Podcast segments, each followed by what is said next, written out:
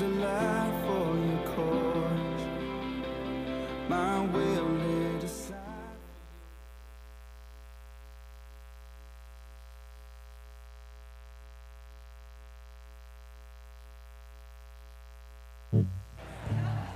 Hey, good morning, Linworth. Let's go ahead and stand. How's everybody doing out there? Got a couple of low goods there. So, anyway, um, hey, if you're tuning in online this morning, it's good to have you with us as well. And uh, I just want to remind you about the YouVersion Bible app if you're at home, just to follow along with the service. And uh, we're also taking communion this morning. So, uh, if you're at home, um, and you got some bread and uh, maybe some juice of some kind, uh, maybe just have that out and ready for when we take communion. If you're in here and forgot to grab the communion elements, feel free to grab those in the lobby right now. There's gluten free options out there as well. And uh, we're going to sing some songs and lift our voices to the Lord. You guys ready? All right.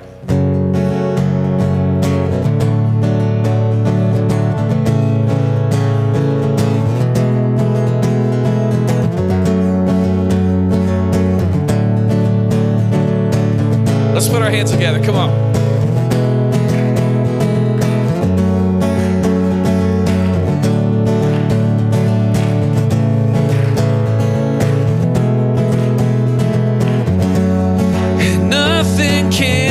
Separate,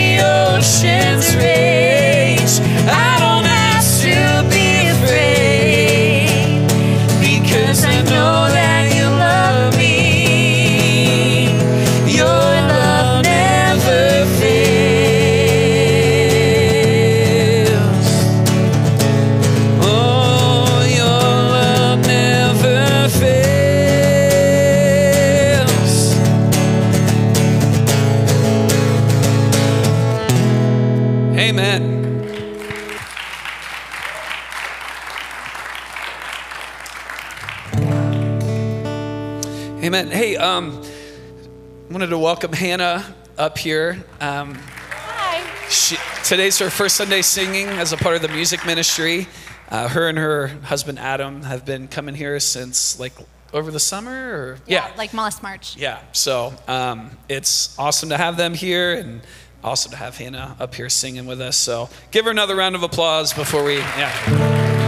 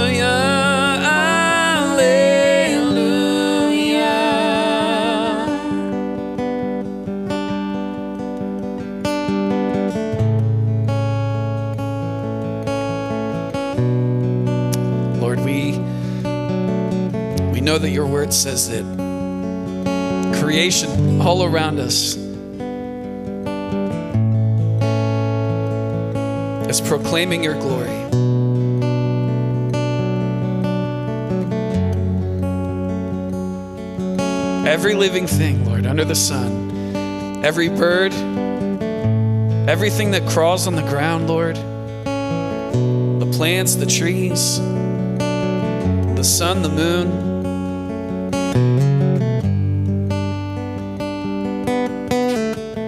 And Father, this morning we we want to join in with creation. Because you are worthy of our praise. You are worthy of all glory and all honor.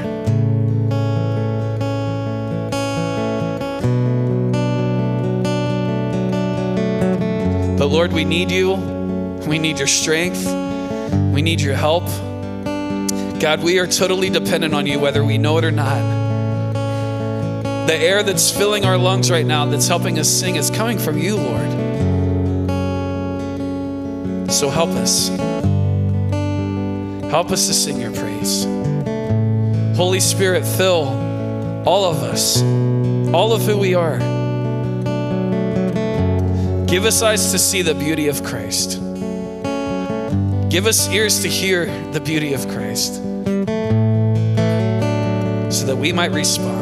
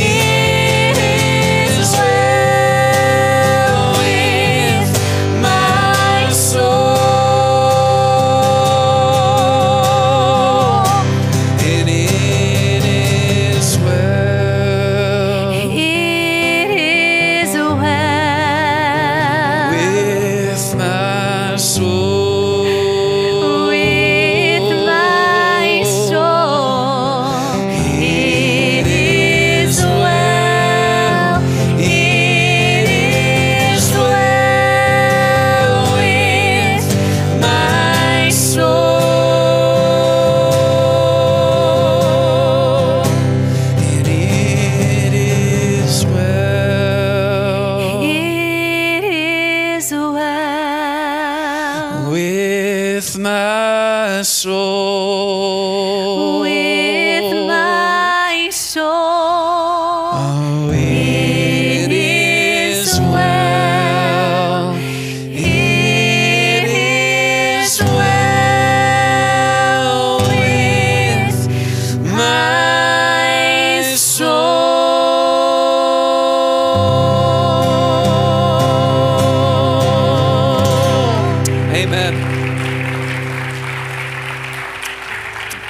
You can take a seat, and uh, kids, you can now be released to your classrooms.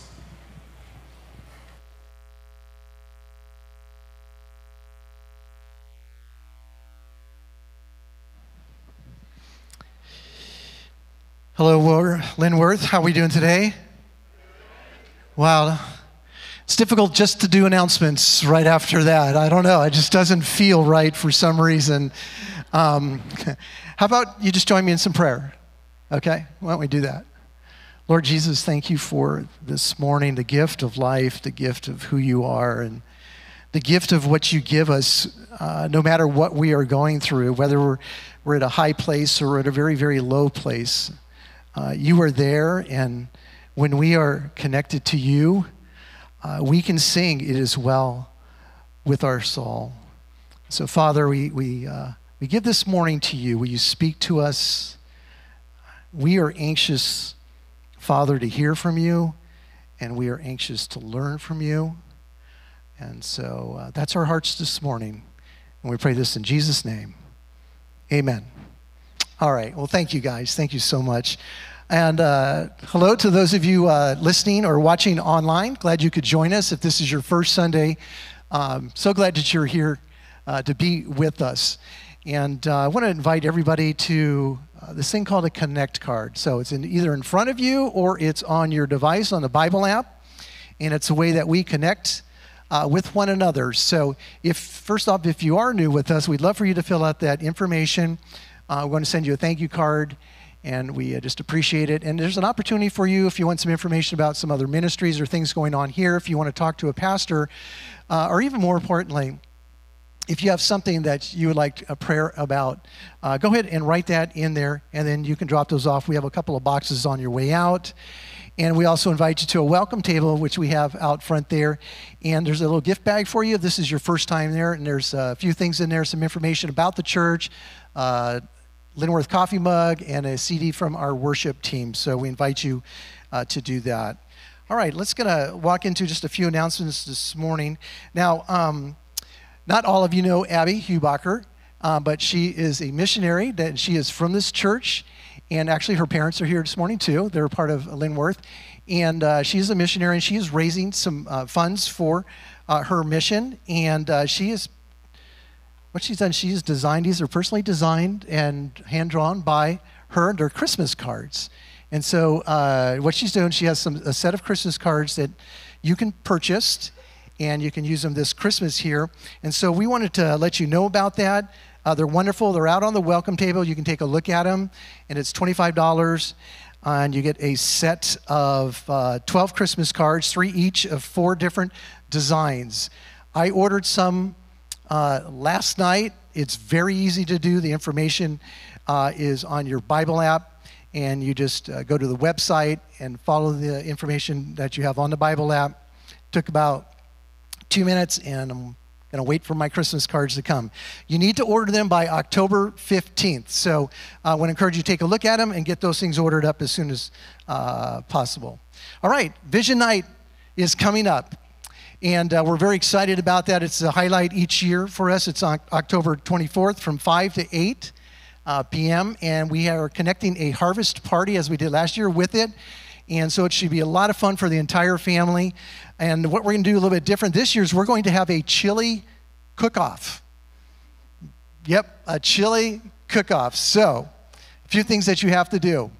If you'd like to enter your chili into the chili cook off, we need you to sign up. There's a table on your way out to sign up for the, the chili cook off.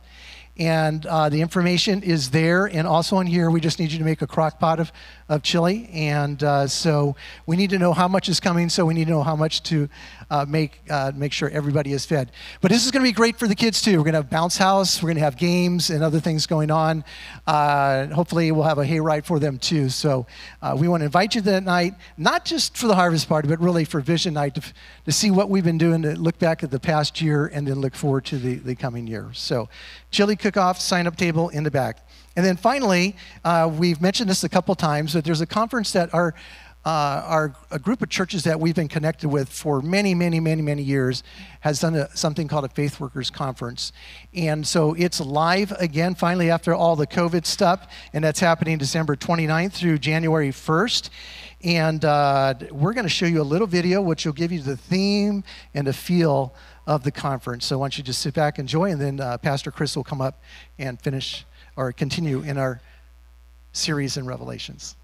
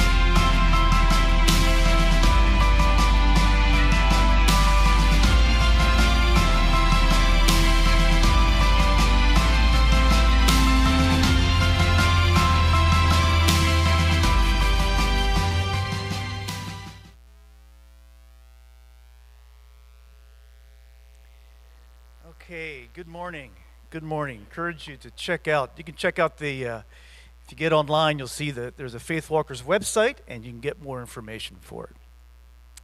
Something happened to me this morning. It never happened before.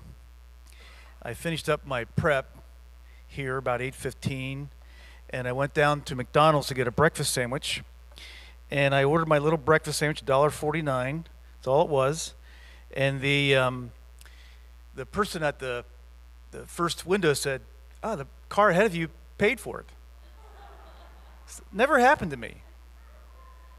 So I was very excited, and I, I, I, told my wife, and she said, "Well, did you pay for the next person?" that, that's how it works. Oops. I was just, I was just so dumbfounded by the whole thing. I did. I, as, I, as we were leaving, I, um, there was a red light, and I got up right next to her, beeped the horn, and waved at her. And so, nice, nice older woman. Nice. Uh, actually, my wife threatened to punch her out, but I said, "Darling, this is like a sweet 75-year-old woman." So, she was. I, that's joking, of course. This woman was not making an approach to me. I'm going to go on. I'm going to go on quickly. This is See, this is why I this is why I write my sermons. This is why I write them because when I go when I go ad lib it just doesn't go well. Well, this is the fifth week of our study in Jesus' letters to the seven churches in Revelation. This week's city is called Sardis our programming team was discussing this and trying to shake the dust off a little bit. And we got to thinking about all these names Thyatira, Pergamum, Sardis. Alex Fabian, our student director, thought these sound like prescriptions. Sardis to me sounded like a car. Is there a Sardis? My wife went to TARDIS, which is the time machine in the British TV series Doctor Who.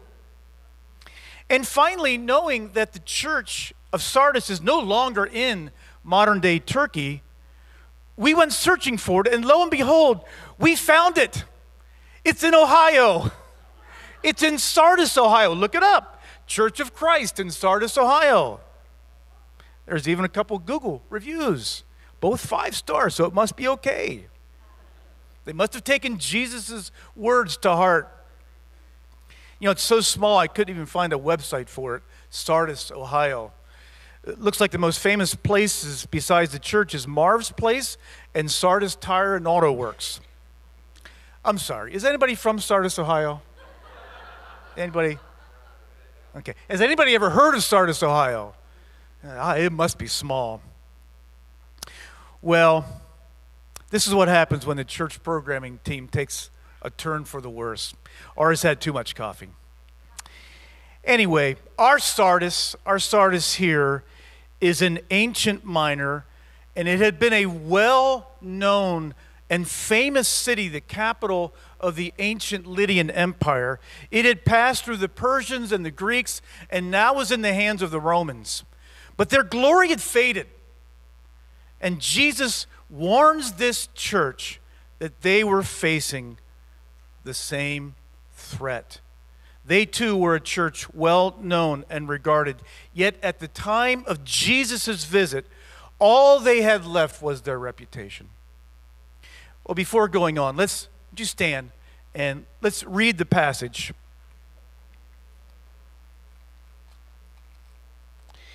If you have a, a Pew Bible, um, it's page 1029, chapter 3, beginning in verse 1. And the angel of the church in Sardis, and to the angel of the church in Sardis, write the words of him who has the seven spirits of God and the seven stars. I know your works. You have the reputation of being alive, but you are dead. Wake up and strengthen what remains and is about to die. For I have not found your works complete in the sight of my God. Remember then what you received and heard, keep it and repent. If you will not wake up, I will come like a thief, and you will not know at what hour I will come against you. Yet you still have a few names in Sardis, people who have not yet soiled their garments, and they will walk with me in white, for they are worthy. The one who conquers will be clothed in white garments, and I will never blot his name out of the book of life. I will confess his name before my Father and before his angels. He who has an ear, let him hear what the Spirit says to the churches. This is God's word. Let's pray together. Father, thank you for the gift of your words. We're humbled by them. Your presence is here. We've sensed it in the music, we've sensed it in the prayers. Father, speak this morning and help us to be open and willing to hear what you have to say to us. In Christ's name, amen. Amen. All right, take a seat. Lying beneath all this church was known for was hypocrisy and spiritual deadness. Barely a spark remained. Here's what John Stott said about Sardis Sardis was positively humming with activity. There was no shortage in the church of money, talent, or manpower. There was every indication of life and vigor, but outward appearances are notoriously deceptive. And this socially distinguished congregation was a spiritual graveyard. It seemed to be alive, but it was actually dead. It had a name for virility, but it had no right to its name. Its works were beautiful grave clothes, which were but a thin disguise for this ecclesiastical corpse. The eyes of Christ saw beyond the clothes to the skeleton. It was as dead as mutton, it even stank. I'm not sure what dead as mutton is, but it's bad. Whatever it is, it's bad. The irony of a close to death church with a great reputation raises questions like how do we evaluate churches? By what is evident to the eye, by the numbers, by the number of ministries or their influence. The criteria that we use says a lot about us. Now, this was likely a large church, may, maybe a mega church by first century standards. But size alone is not a predictor or indicator of spiritual health. Being a small church is not inherently better than being a big church. You can find small churches that are dead. And there are mega churches that are vibrant and alive with their inward spirituality matching their outward reputation. But that being said, the important thing for us in this moment is not how we judge other churches. The important thing for us is to not get into a defensive posture of self righteousness, saying, Thank God we're not like this church or not like that church. We must first let the scriptures read us and examine us. The scriptures and hear the words of Jesus, they are our authority. We do not judge them, they judge us. So it is important to be open to the Spirit, pointing out our needs and gaps to our faith, to let the warnings sit on us for a while, to inspire reflection and, if necessary, repentance. It is the spiritually smug church, the unsuspecting church, the unexamined church, as Sam Storm says, that is in danger of becoming dead while it thinks it is very alive. So, what does Jesus say to Sardis? There were works in Sardis, right? But they're unfinished works. Now, what makes those works incomplete is not clear. It's possible they were done from wrong motives, or they were more concerned with maintaining an image, moving along mechanically without much heart or spirit. A good reputation is hard to come by, and having achieved it, maintaining it can become the driving force. This church has become an early example of nominal Christianity. In other words, Christian in name only. But while their spark is nearly out, right, it's not too late. If they go backwards and strengthen what they once had, they are called to wake up from their hazy slumber, which literally means to watch. Tying the word watch to what Jesus said in other places, it means to look and to long for his coming and to live in light of his return. Sometimes the best direction a church can go when it's moving forward aimlessly is to go backwards moving backwards, remembering what we did at first, can rekindle a fire that has gone out. But this church has fallen asleep. They are totally unprepared for his return. And in verse 3, Jesus employs language used elsewhere to describe his return. I will come like a thief in the night. But here it has a different meaning. I'm not coming back to restore, I'm coming back to judge. But like our other churches, within this large church, there were a few, a few, a small minority, who had kept the flame alive. They resisted compromise, both from the culture and sadly from the church itself. They had not soiled their clothes. Now, that's a phrase that makes us stop and wonder what exactly does that mean? Soiled along uh, soiled given the context here I think is quite clear. It points to maintaining purity. And if we combine this with what we've learned about first century Rome, this seems to indicate that they did not compromise with the sexual ethics and the idolatry connected to it in Roman cultic worship. And as Rich explained last week, that involvement in sexual immorality and the cultic worship was what was needed to be accepted and to fit in, and in some cases, to find gainful employment to feed your family. What has Jesus promised them? Those few, two promises. One, they will walk with him dressed in white. There is a reward here for those who prevail through the suffering. You know, all of these letters indicate the Christian life involves a struggle.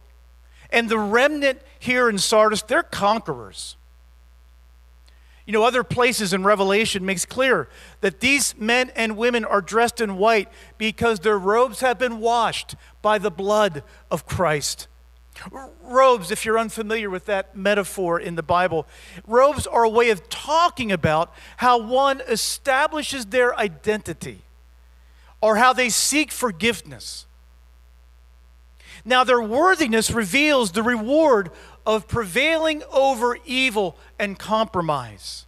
It reveals the grace of God working in their lives to help them persevere to the very end. It is not worthiness in a sense that they are entitled to God's grace, but they win in the end. This small minority, Jesus promises, they will win in the end, even though they've appeared to lost everything. In the eyes of the world, they've lost everything. But Jesus says they will win not by and not through imitating or trying to match the political might and power of Rome, but they will win in a more subversive way. This small group, Revelation 12:11 says this about these kinds of Christians in Sardis. It says they triumph over Satan. How? By the blood of the Lamb and the word of their testimony, and they did not love their lives so much as to shrink from death. They won through proclaiming Jesus. They won not through self sufficiency, but through the weakness of being crucified with Jesus. And they won finally, but not by not clinging to their lives, but by losing them. So that's the first promise. And then the second promise is I will not blot out their names. It's the gift of assurance. These small few, Jesus is saying, You'll be known, you're known now, and you'll be known for all eternity. You know, I found this interesting story from The Guardian. Jeanne Pouchain knows she's not dead, but she has to prove it in court. The 58 year old French woman was declared dead by a court in 2017 during a decade long legal case. An employee Pouchain had fired years ago sued her for lost wages and told a court that Pouchain was dead after she stopped responding to the employee's letters. So, without evidence, the French court accepted the allegation and leveled a judgment against Pouchain's estate. The court's decision set off a chain reaction in France's bureaucracy, which scrubbed her from official records and invalidated her identity cards and licenses. Pouchain recently told The Guardian, I have no identity papers, no health insurance. I cannot prove to the banks that I am alive. I'm nothing. Pouchain's attorney then presented an affidavit to the court from her doctor attesting to her continued existence. And of course, her former employee said that Pouchain had been pretending to be dead in order to avoid paying the court mandated damages. Church, if we have to prove we're alive, that's not a good sign. It's not a good sign. And the church in Sardis encourages us to reflect on why and how a church dies and what are the signs along the way.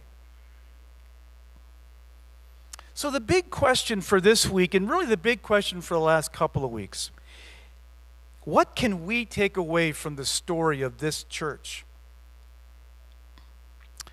You know, one of the big, big, big narrative themes, we said this in the first week, in the book of Revelation. And we find this in places like chapter 12. Is that Revelation reveals a worldview. Again, a worldview that we can't see with our physical eyes.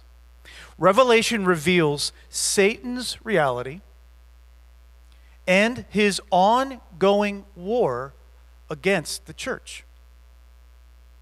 And if he cannot destroy a church, he seeks to weaken it through compromise.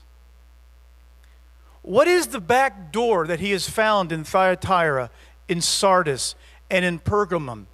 We could look at the verses and find the continued theme in all three churches. Where does the pressure from the culture gather?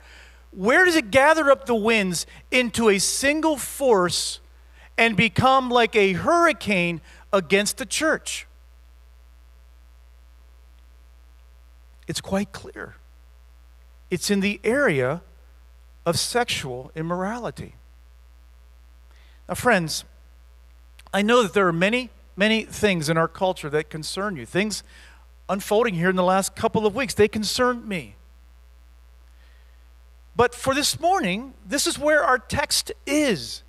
And we trust it is where the Spirit of God is taking us to address the pressure the church is under today to conform to the prevalent sexual ethics of our time. As Rich said last week, this is the portal where Satan seeks to join our church, to sit in our pews right next to us. Again, how does a church die? What are the signs along the way? One sign, based on the words of Jesus to the church in Sardis, is compromise in this arena. Why do we face such strong temptations? Well, because we naturally, right? We just naturally want to fit in. We want to be accepted. We want to be on the right side of history being on the right side of history has become the litmus test. It's become the ultimate indicator of one who is socially aware, socially sensitive, and not bigoted. Being on the right side of history is increasingly defining who is in and who is out. It defines who might get invited to parties and who may not, or who may get a promotion or who may not, and even in some cases, who keeps a job or loses a job.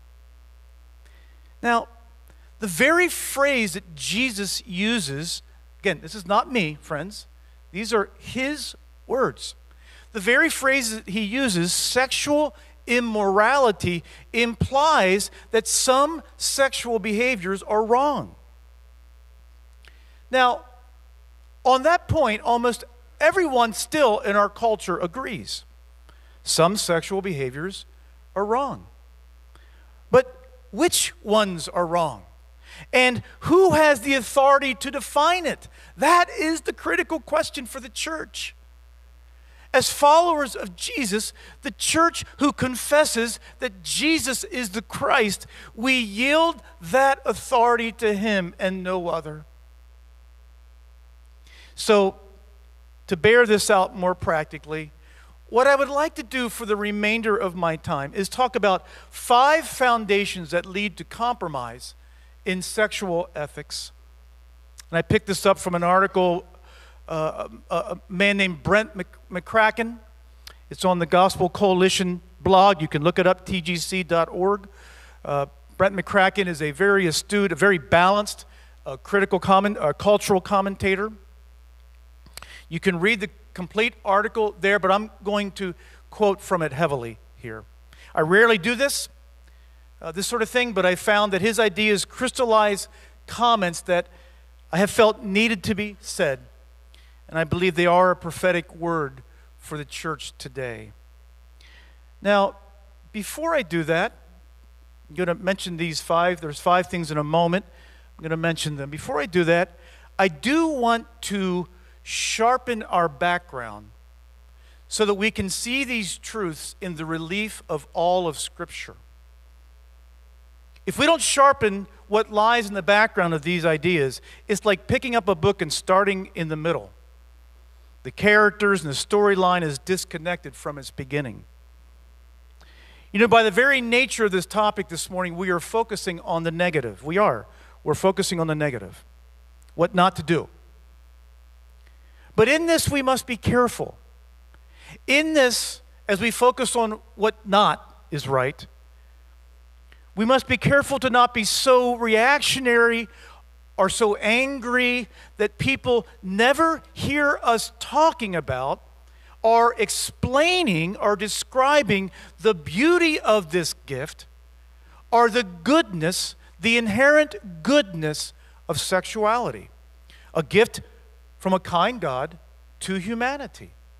We have described that beauty like a river, a river that flows freely and without obstruction within two river banks, two boundaries, so to speak. One bank or one boundary is the river flows without obstruction inside the covenant love of a public commitment before God and before others marriage.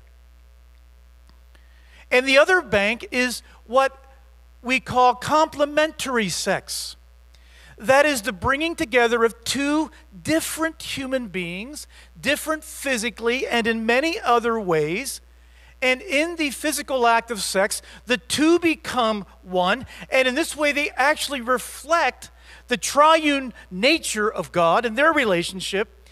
In other words, the other bank provides the boundary of saying sex flows unobstructed when it happens in marriage and between a man and between a woman. Within these banks, sex and our sexuality, the scriptures say, is powerful, beautiful, and honoring to God. It's good. Friends, the reason I say this, I'm, I'm, I'm in a little bit of a parenthesis here if you're following me. The reason I say this is that the world is longing for beauty. Are you aware of that? The world is longing for beauty. And we see evidence of this everywhere. And one of the great challenges of the church for this generation is to not only call out what is wrong and harmful and destructive, but to articulate the beauty of the gospel and God's marvelous design, and that includes sexuality. And I will add to this that the verbal presentation of these truths will not do it alone. Words alone from preachers will not do it. We need, in this generation, Christ loving artists who will expound on this beauty such as to penetrate mind and soul, the whole being. We need the beauty of all God's truth reflected in song, film, visual art, sculpture, and every other artistic means. The gospel today is being cast as something ugly, hateful, and regressive. Those of us who've tasted Jesus, those of us who've experienced freedom, grieve at this characterization of our Savior. Do we not? We grieve.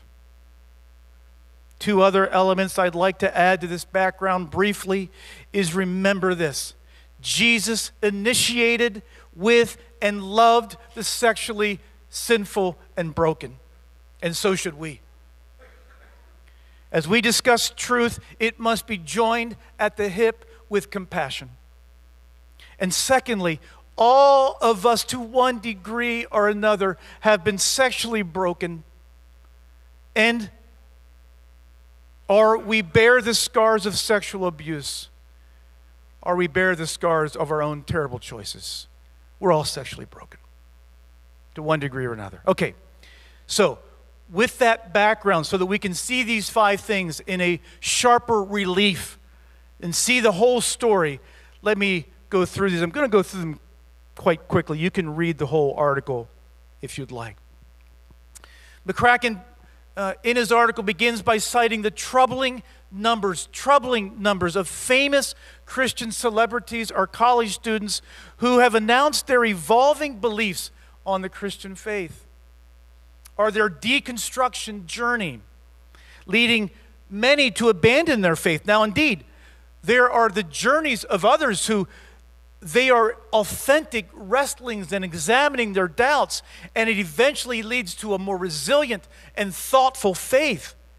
Yet for others, this journey is cynical, reactionary, and results in deconversion a word that is quickly growing in our lexicon.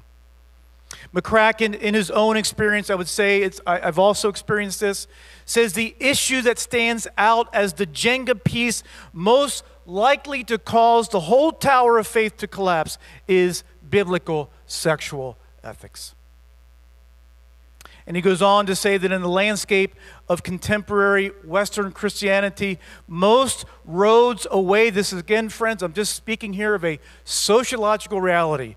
Most roads away from Orthodox faith travel through an increasingly populous pit stop, pit stop called LGBTQ plus affirming.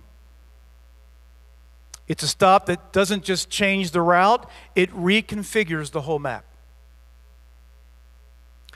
If you didn't follow what I was saying there, is that for many celebrities, many young Christians, it is the issue of how we look at the LGBTQ plus affirming community that has become the nexus point, the fire point, where many have either abandon their faith or they have so reconfigured the authority of Scripture that Scripture begins to lose its very meaning.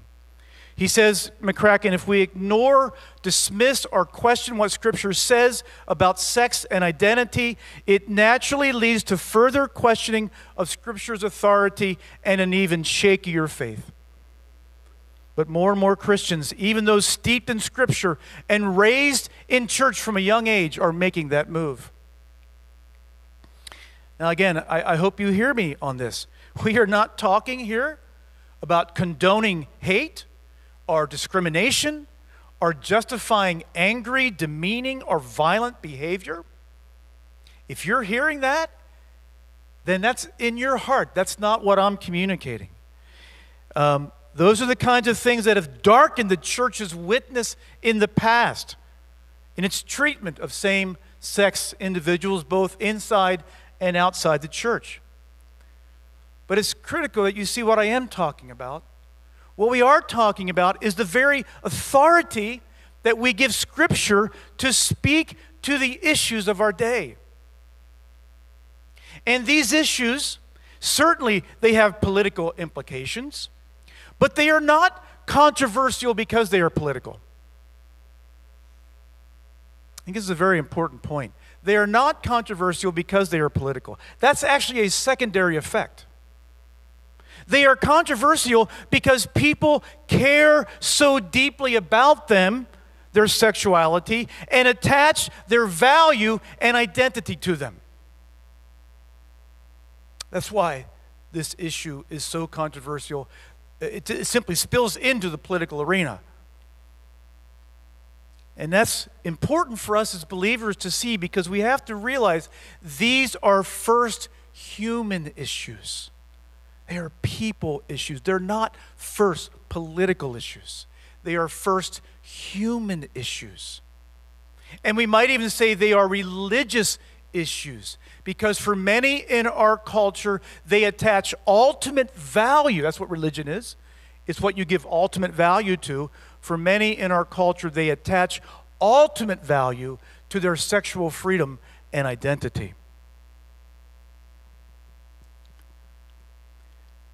But if sexual ethics is the line in the sand issue of our day, where does this originate? What sets up the compromise to Christians collapsing in this area? And I'm going to have to go through this quickly, and I will. Let's go through these quickly. Five things that McCracken says set us up for failure are collapsing. Number one is that for many, their faith is consumeristic. What he means by this is that they understand their faith through a box of what is self enhancing. Faith is okay in this view if it does not impede on my autonomy or put boundaries on my true self. Faith is okay if it does not subtract for my life. Faith is okay as long as its beliefs are not controversial.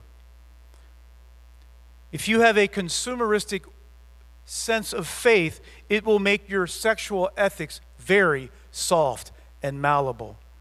Because if my happiness or right to express myself is considered, considered a higher good than Scripture's authority, then self will be chosen over Scripture.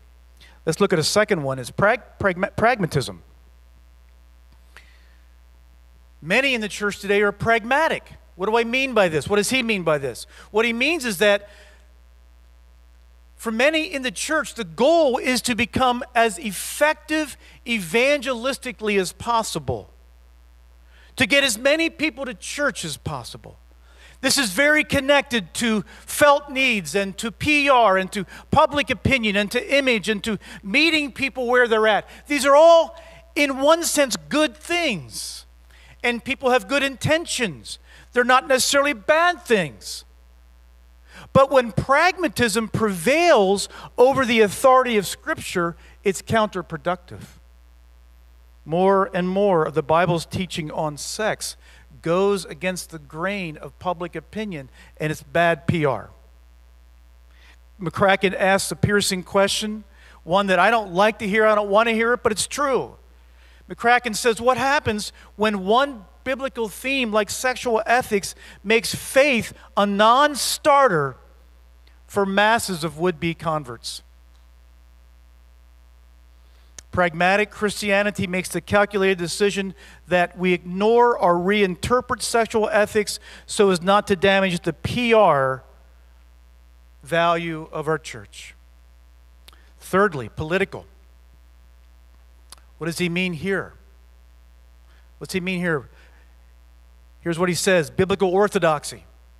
Biblical orthodoxy will never fit into any nation's tidy, partisan political system. Political parties, what are they? They are the culmination of human effort to create a vision of the good. And indeed, sometimes those visions intersect with the kingdom of God. But the very political system at its base, they are driven by human beings to achieve human goals. And so, for some, certainly not all, but for some, when political affiliation gets joined to theology, the politics begins to shape the theology, not the other way around. Again, this can make sexual ethics mushy. For example, some, certainly not all, but some on the left have replaced their view of sexual ethics to fit in with the prevailing orthodoxy of the left. Some, certainly not all, but some on the right have ignored or downplayed or excused the sexual behavior of conservative leaders, even while condemning the sexual ethics on the other side. Again, does politics shape our theology or does theology shape our politics? If politics shapes our theology, it will set us up for compromise on sexual ethics. Fourth, being emotionalistic, or we might say being overly emotional. Now, I, I say overly emotionalistic because emotions are important and vital. But there's a whole brand of the Christian faith that allows emotions and experiences to be the litmus test for orthodoxy. And when we define truth by how something makes me feel, it opens us up for sexual compromise, compromising sexual ethics. This kind of faith can lead us to say that God would never want me to judge anyone. I've seen this happen. There's a certain progression that takes place. A friend or a family member, someone you love, comes out as LGBTQ. Or a friend or family member is involved and engaged in uh, heterosexual sex outside of marriage. Someone you love, someone you know, someone you connect with intimately. And there's a shift that takes place. The, the, the believer assumes that loving this person requires affirming their identity or their behavior. And the Christian realizes that affirming both this loved one and affirming God's word on the subject are mutually exclusive. And then the believer chooses to affirm the loved one, affirming their choices not just welcoming them, not just loving them, but affirming their choices, and thus downplaying or rethinking Scripture's authority. Number five, on the opposite side of that is believers that are they're so cerebral. It's all in their head. They're overly cerebral. I mean, that should bolster us, right? The truth should bolster us against the hurricane gales. But like the overly emotional, this too runs very deep in the church. Overly cerebral folks, they, they equate knowledge of the Bible, they equate knowledge of the Bible with spiritual maturity. They might have extensive knowledge, but knowledge without obedience, knowledge without integration, makes one think they are more spiritual than they truly are. It makes one think they are more grounded than they truly are. So you get the church planter with the secret porn addiction. You get the seminary student sleeping with his girlfriend. You get the pastor preaching against gay marriage while he's carrying on an extramarital affair. McCracken said that young Christians have seen so much of this that they just get disoriented and disillusioned by that picture. Consumeristic, pragmatic, political, emotionalistic, and cerebral. These things set us up for compromise. Have you seen any of these five in yourself? I certainly have seen them in myself. As I think back over the years, I've seen all five at points working in my heart trying to, trying to get a wedge in terms of the authority of Scripture, the authority of what God says. And so, if you've seen them in yourself, don't be alarmed. Don't be alarmed, but, but be honest and take stock and shore up your faith. Patch the holes so it can hold up in the storm. Brett McCracken concludes his article by saying this, friends it's going to be harder for us to stay faithful in this issue, not easier is going to be harder, not easier. Let's close by looking at these promises Revelation 3, verses 4 through 6. This is what Jesus says to those who remain faithful. What Jesus says to those who, though they're a minority, though it feels like they're losing, they don't love their lives so much as to shrink from death he says this Yet you have a few people in Sardis who have not soiled their clothes. They will walk with me. Isn't that beautiful? They will walk with me. Not teacher student relationship, not lecturer. They'll walk with me. Intimacy, friendship, love. Walk with me in the cool of the garden. They'll be dressed in white. Any of you struggling with shame and guilt from abuse that you received or terrible choices you made sexually? What would it be like to come to Christ, Jesus, and to receive his forgiveness and have all of that sexual sin and shame and guilt and brokenness tied to it be forgiven forever? Dressed in white, pure the one who is, for they are worthy. Christ, not worthy in our own merit, but worthy through the grace of Jesus. The one who is victorious will, like them, be dressed in white, and I will never blot out your name, those names from the book of life, but will acknowledge that name before my Father and his angels. Isn't that really cool? Hey, Father, here, there's my servant. Hey, there's Lance. Father, here's my servant, Lance. Father, there's my servant Leah. Father, there's my servant Taylor, right there. He's going to acknowledge you before the Father. He's going to honor you before the Father. Don't ever let anyone tell you that believing in God's rewards are selfish. They are not. They are a part of the way that we sustain build a sustaining faith is we have hope in and we look to the reward that Christ will give those who are victorious. Whoever has ears, let him hear what the Spirit says. Nick, why don't you come on up and we'll pray. And we're going to uh, take communion here in a moment as well. But let's pray and thank Jesus for his word. Father, thank you for your word this morning to us. It's a hard word to receive, Lord, and I even as I speak it, I know that uh, e- even the things that I said could be misunderstood. But Jesus, your word is so clear on this, and we acknowledge Jesus is the Christ, and He's expressed Himself, Father. You've expressed yourself through your word, and it is our authority. It gives us life, it protects us from, from terrible decisions. It leads us into life everlasting. It expresses your love. It expresses your justice. It expresses your mercy. It expresses your mind. We love your word. And we invite your authority into our lives. Help us, Father. Please, we, we know that we naturally resist it, but through the power of the Holy Spirit, we can invite and receive and embrace you and your leadership in our lives we remember the words of Jesus If you love me, you will obey my commands. Jesus, help us to obey your commands and to do it from not a legalistic, but from a motive of love and wholeheartedness.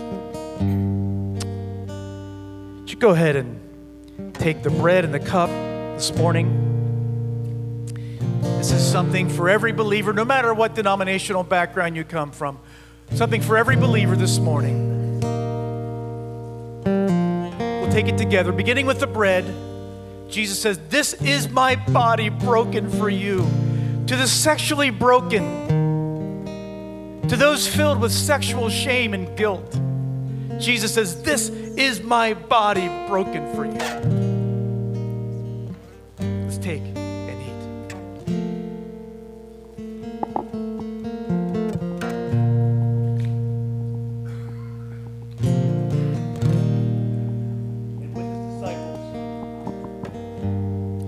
Night that he was betrayed and began the pathway to the cross, he said, This is my cup, the covenant, the promise, the promise of forgiveness. Forgiveness to all who suffer from sexual sin and sexual brokenness. He said, Take this and drink. It's a symbol, it's a sign, it's a promise of my forgiveness. My forgiveness. What freedom, what joy, guilt, and shame removed. Let's take the cup and drink.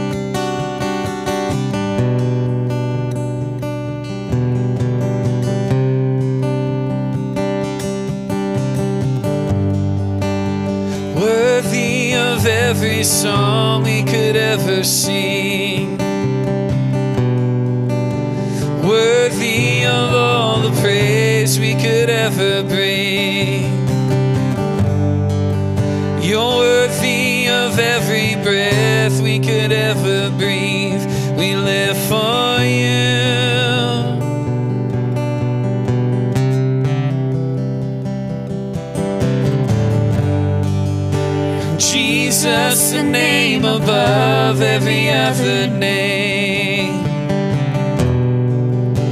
Jesus, the only one who could ever save. You're worthy of every breath we could ever breathe. We live for you.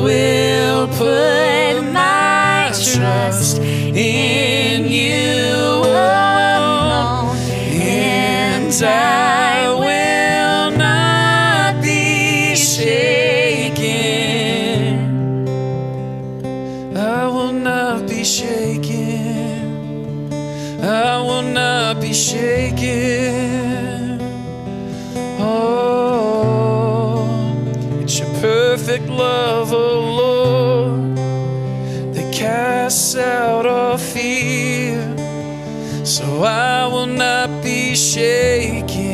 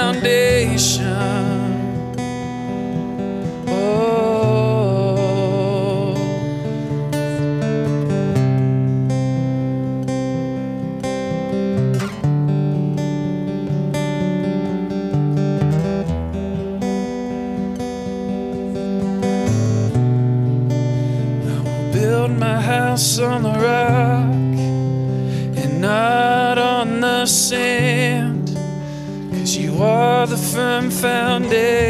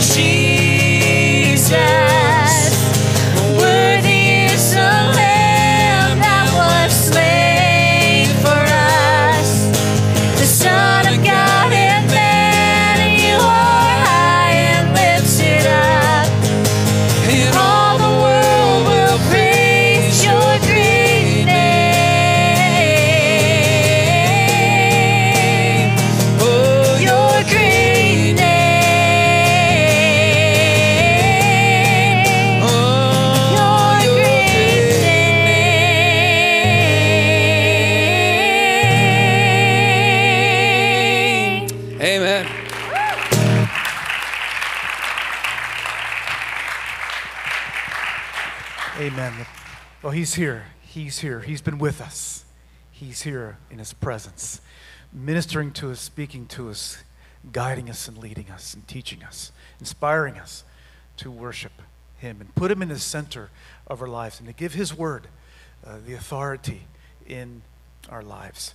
Um, welcome again to all that if you're here for the first time, if you're visiting, please stop by our uh, connection desk and pick up a, uh, pick up a gift.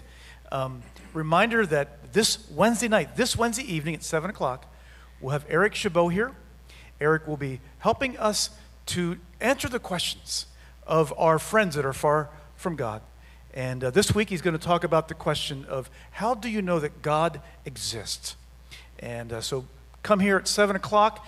Um, it will also be um, live streamed as well. And so if you can't be here in person, you can check it out on our live stream. I'll be here for a few minutes um, for prayer this morning. If you've heard the words in your heart, come and walk with me. And maybe that means repentance to you. Maybe it means leaving behind you the guilt and shame of a broken past.